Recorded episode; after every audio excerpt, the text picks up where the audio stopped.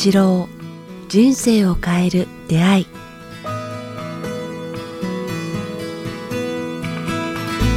いつも番組を聞いていただきえーありがとうございます。えーこのポッドキャスト「人生を変える出会い」ではえー番組のえー継続のためにえーサポーター制度をえー始めました。えー北川先生一言お願いします。はい、どうかこれからも人々のために尽くせるその場を与えてくださいますようによろしくお願いいたします。北川八郎人生を変える出会いサポーター制度、えー詳しくは北川八郎ホームページもしくは j.mp スラッシュ北ポット .j.mp スラッシュ kitapod ドットまでチェックしてみていただけたら幸いです。それでは今週の番組をお聞きください。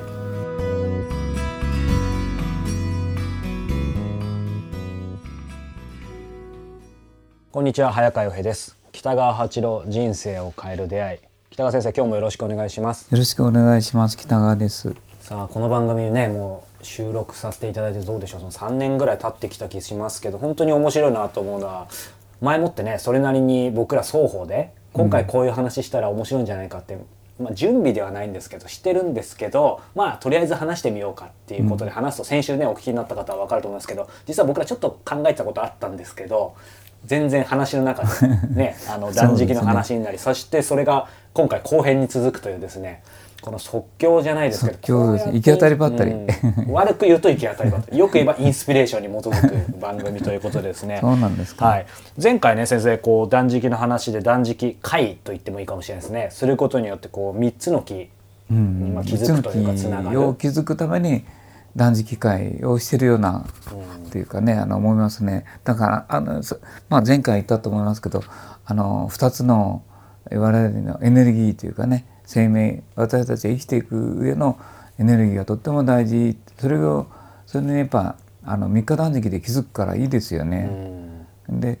断食に来た時にみんななんか気づくんですね集まるとね。あの、はい。全国から来るから東京から来たり大阪から来たりなんか四国から来たりされるんですけどなんかね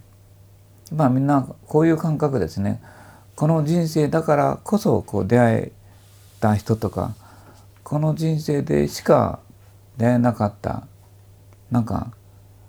このまたこの人生では私との関係はこの人生で出会わなければならなかった人みたいな、うん。まあメンターもそうでしょうけどね。この人生で出会わなければなかった人に出会えるっていうのは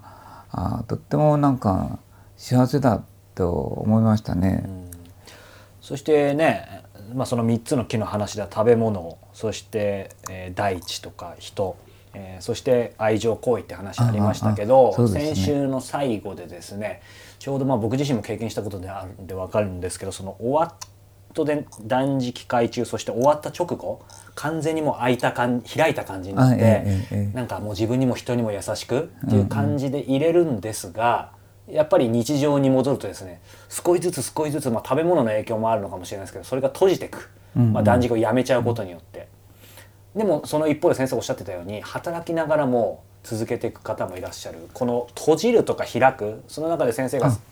先週ねあの右脳とか左脳の話をちょっとされそうるとおっしゃってですね。あのましたけど。やっぱあのうんそれで説明でできるんですよね。やっぱあの断食に来た方でやっぱえっ、と二人ほどあ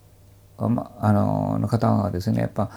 すごいやっぱ対人関係人間関係に疲れるって言いますかね。まあ一つは公的なこう関係例えばあ県庁職員だったりお医者さんだったりそれからもしくは看護婦さんだったり、はい。介護の介護の方だったりまあそれからもう一つは教職員だったり、まあ、非常にそういうこう、えー、と対人関係の厳しい、職会のしてる、まあ、の方たちとかまたすごい素晴らしい会社にねあの学歴の高い会社に行ってる人たちとまあ私みたいなあのぼーっと生きてる人間との違いは何かって言ったら彼らはこうすごくこう左脳的なんですよ。そしてパソコンをされる方たちも来てたんですけどもその方たちはコンコンと寝るんですよ。左脳をずーっと使ってパソコンをされたりパソコンで仕事をしてて、えー一日中パソコンっていうんですかそれを通して仕事をしてる方たちはまあ本当にこんこんと寝ますね、うん。断食すると。うん。でそれはね何がもう左脳が疲れてるんですよ。やっぱありますよね明らかに左脳が疲れるって、で、まあ、今日もここまで来たんですけども東京都内のほら電車に乗るとみんな疲れてるのはやっぱあみんなの顔見ると表情がないのはあれ皆さんみんな左脳的なんですよね。うん。あだからまあ現代社会は勉強しろとかねそれからあの理性的に生きろとかあきちんと考えろとか言いながらずーっと小さい時から幼稚園の頃から今遊ば遊ぶことなくなって左脳的な生き方を詰め込まれてますよね、い。世界中の方たちが。うんそれとパソコンとかあの iPhone とかのスマホすスマホですか？ねそれとネットで情報がどんどん入ってきますもんね。うんでテレビも何もかも全てこう左脳的なんです。左脳左脳オンリーですかね、うん。だからものすごく計算高いっていうかでなんか計算高い左脳は計算高いことと怯えがいっぱいあるんですよ、あ未来を見切らないからね、だだからいつも計算して未来に不安を持って恐れて生きていくからみんなくたくたなんですね。それと同時にもう一つは対人関係を左脳的に考えるんですよ。損得とかうまくいかないとか評価の中で生きていってしまうんですよ。あれ何なんでしょうね。それは左脳の世界なんですよ。で断食に来るとねあの左脳があの栄養がなくなる。さ前回で言ったようにああの食べ物のエネルギーというものがなくなるから左脳がピタッとこう働かなくなるんですよ。普段今までひ低いレベルで働いていた右脳がこうバーッとこうだあのかつ前面に出てくるんですね。そしたら何かと優しさと感情とかほっとした表心とかそれからなんかイメージうんとかあーそれから直感がボンボン入ってくるんですよ。あれ先生ねこの断食会っていう意味では、まあ、食べ物を断つとも言えますけどそういう意味では今先生おっしゃってたその、まあ、スマホとか情報そういうものともやっぱり結構距離を置けるじゃないですか。そうなんですね。まあ、先生の断食会ではスマホ取り上げたりはしないと思いますけど。取り上げないけれども、まあ、一応きっと言ってください、ね。テレビを見ないでください。本もできる限り、うん。まあ左脳的なものは本当ですよね。ちょっとこう脇に置いてくださいっては言いますね3日間。なんかそれが個人的な食べ物はもちろんですけどすごいあの時大きかったなと大思って。きいですね皆さん。初めてスマホを握らなかった。一日中か2日半握らなかったっていう方もいらっしゃいますね。そうですよね。でそういう方たちは計算と対人難しい対人関係からあの飛び出すうん。まあ脇に置くって言いますかね。そうすると今度はこう良き対人関係の中には心とか、あーなんかあの情動思いやりとか人間性というものがこう湧き出てくる感情必要になってくると右脳が働き始めてるんですよね。うんだからその中でもね未来を見あの見争うのは絶対左脳よりも右脳の直感力なんですよ。本当ですねだからピーンとくるとあこの人に会いたいとかこうしようとかあここは危ないとかあこっちに行かなが行かない方がいいとかこうって言ったらこんなとこでこの人と出会うなんてとかいうような出会いをしてしまうんですね。それをシンクロって言うんですけどシンクロとセレンディピティとかいう今言葉が入ってますけれどもそっちの世界に行くには絶対右脳なんですよね。先生今まあ右脳の話から直感ってさらっと出ましたけど直感ってどこに宿るんですか？文字通り右脳に来る感じですか、来た時ってどういう感じ？だからその右脳に来る前に直感を養うには何かと言ったらさっき言ったように美しい景色から虹に出会う、うん、それから朝一番の爽やかな空気、うん。が鳥の声虫の声あ月を月を見るっていうのはそういうこう右脳が活発化するんですよ。そうすると直感がひらめいてくる。直感はしょっちゅう降りてきてるんですけども左脳があのエネルギーが強いとそちらにこうあの心がいってしまって、あの直感の部分をこう見落としてしまうんですよね、あ見過が見過ごしてしまうんですね。だからそういう時に僕いつも勧めてるように虫の声にこうかん驚くとか感激するとか、朝の爽やかな空気にいっぱい吸ってわあいいなあと思ってるとその時にピンとくるとかですね。先生そのピンとくるひらめくっていう,、とよく漫画とかだとこの頭の横あたりになんかキランみたいな感じなんですけど、どうです？こう僕はひらめくピンとくる時って今思ったんですけど必ずこのなんかね胸のこの真ん中のあたりで僕はひらめくんあですけど。それはねあの感情を伴った時ですよ。そうじゃなくてこうしこうした方が良いというはなんかあのハウツーにつながるこの道を行ってはいけないとか、はい。あこういうした方がいいとかあアイデアとかいうのはあの胸ではなくてやっぱ右脳直接ピンとこうみ右後ろあたりに響きますよ。でじゃあ俺はまだ一回も直感感じたつもりは感じてなかったかもしれないいやそただま感じる場所をそのうち見分けられるようになってくるんですよ。感情が伴ったり愛が伴うようなあこの人とかあなんとかいう時はやっぱ胸に胸とつながってるんですよ。やっぱ胸はそういう愛情を面白い、うん、でもハウツーにつながるものなんかこうした方がいいよとかあここに行ってみようとかいうこうねあの感情を伴わないところあるじゃないですか、はいはい。あの場所に行ってみようとか、ああそこに行くと何かあるかわからないとかいうそういうのはあのこう右後ろで感じますよ。そしてそれこそなんかちょちょっと意味合い違っちゃいますけど誰かがなんかこうしなさいとか言っても腑に落ちないことあるじゃないですか,、だからそれとか文字通り腹でそうそう。なんか分かってんいじゃないかな。そこに行かなくて僕はこっちに行くとかいう天の弱の人だったらそっちが良かったりするんですよ。それはね右ちょっと斜め後ろか、まあ、人によって違うけれども大体右の方にあこまあ、右前にあここにあるとかいう斜め上とか右後ろからやってくるんですよ。面白いですね面白いですよ。だからああのとてもそれは断食したなんだってそれを説明してあげるんですよね。あのはっきりこう曖昧に言うのではなくて、そういうものがあるからそういうものにタッチできるように、はい。あの断食したりそれを意識して意識して生きてごらん。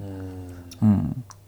そうするとやっぱりねこう日常でそうは言ってもなかなかずっと断食会365日やってるわけにいかないでしょうから日常で逆にまあね年に1回とか2回そういう断食会もしくはそういうものをやってみるっていうのは絶対だと思うんですけどそれ以外の362日とか360日僕らはどうしたらいいんですかね？だから今言ったような月一の断食をするとか自分でしてうん、みてもいい、それからあのー散歩する花を見に行く季節のあの声をき聞きに行く。季節の声というのは虫の声だったり鳥の声だったり、はい。そ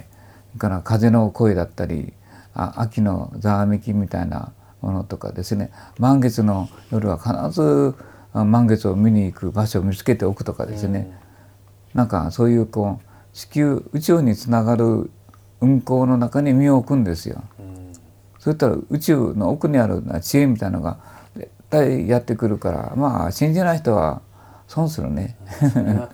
ね、決してスマホのニュースじゃ入ってこないですよねうん、信じてその行動するとやっぱ豊かなものがいた、いかパソコンする人たちは表情なくなっていくけれども、そういう人たちはまあええ表情が出てくるんだよニコッとしたりあれきらめいてきたりなんか一生懸命こう生きるこうきらめきとか意欲とかいう顔に表情が出てきますよね。なんかにこやかさ意欲からキリッとした雰囲気。だから尊厳な心から落ち着き、から淡々と生きる姿みたいなもの、そうするとねあのあれですよ。身を飾るものに興味なくなるね。あまあ、不安な時とか恐れる時とかは、まあ、お金とかなんか大きな車とかいっぱい装飾品をつけるとか、とにかく色のついたものをいっぱい着たいとか思ってる時はまだまだ僕から言ったああの評価するわけじゃないんだけどそれはやっぱすごくあの左脳的で不安に満ちてる時か評価の中に生き生きてる時はそういう格好とかそそっちにこう惹かれますよね。宝石とか。でもなんかそうじゃなくて大いなるものにつながるとそんなものよりもすごくシンプルで安らかでなんか新鮮なものからうん。そんなに派手な色不安な時こそ不安な時には派手な色をみんな身につけたがるですね。だから恐れてる人生きてる人怖いもの毒を持った者たちはみんなあ毒あの毒々しいっていうのは全部派手なんですよ。マンムシとかからあの雲とかどうですか、そうですね。キノコも。確かにすごいですよね。あでんな色あんのかみたいな。ヤクザもとか言われるけどもまあいかにもヤクザっぽい人たちも毒々しい服装をするでしょ。ピンクのスーツとか着てそうなイメージありますイメージですけそうそう。だから彼らは不安なんですよ。でまああ毒々しいものをつけたがるんですよね。うん。だから落ち着いて静かで瞑想したりなんたりす覚えてくるとすごいシンプルな服装で何にもそういうものに心がいかなくなるんですよ。そうですね。だからまああのその人の人生の表現はその身につけてるものや身につけてる服装で分かりますよね、キラキラキラキラつけてる時はとってもまだ不安なんですよね、うん。だからお坊さんとかまあ構想とか聖なることをやってる人たちはとてもシンプルな服装になっていくんですよ。服装するのではなくてそういう服装がだがこう好きになってくるっていうかね、ん。その中で生きようとしてくるんですよね。これちなみに断食またやりたいという人も出てきたと思うんですけど次断食会っていつですか？結構後ですか？また来年とかの予定ですかね？そうですね。来年3月に霧島であります。そうか。それ僕も最近行けてないんでちょっとうん、でそのしたいな。6月にまた東京の水戸っていうところでうんうんうんやりますけどね、じゃあまあねあのそこに参加できる方はもちろんですけどねせめて月1でもちょっとプチ断ちょっ食とすごく痩せます。美しくなる。なんかツヤツヤしますよね。センスするね、ぜひ共に実践してまいりましょう。さあ、えーこの番組では皆様からの、えーご質問ご感想を募集しております、えー詳しくは北川八郎ホームページもしくはメールアドレス北川アットマーク KIQTAS.jp までお寄せください、えー今週も、えー皆様、えーリスナーの皆様そして、えーサポーターの皆様のおかげで、えー配信制作することができました、えーまた来週もお届けしたいと思います。北川先生ありがとうございました。ありがとうございました。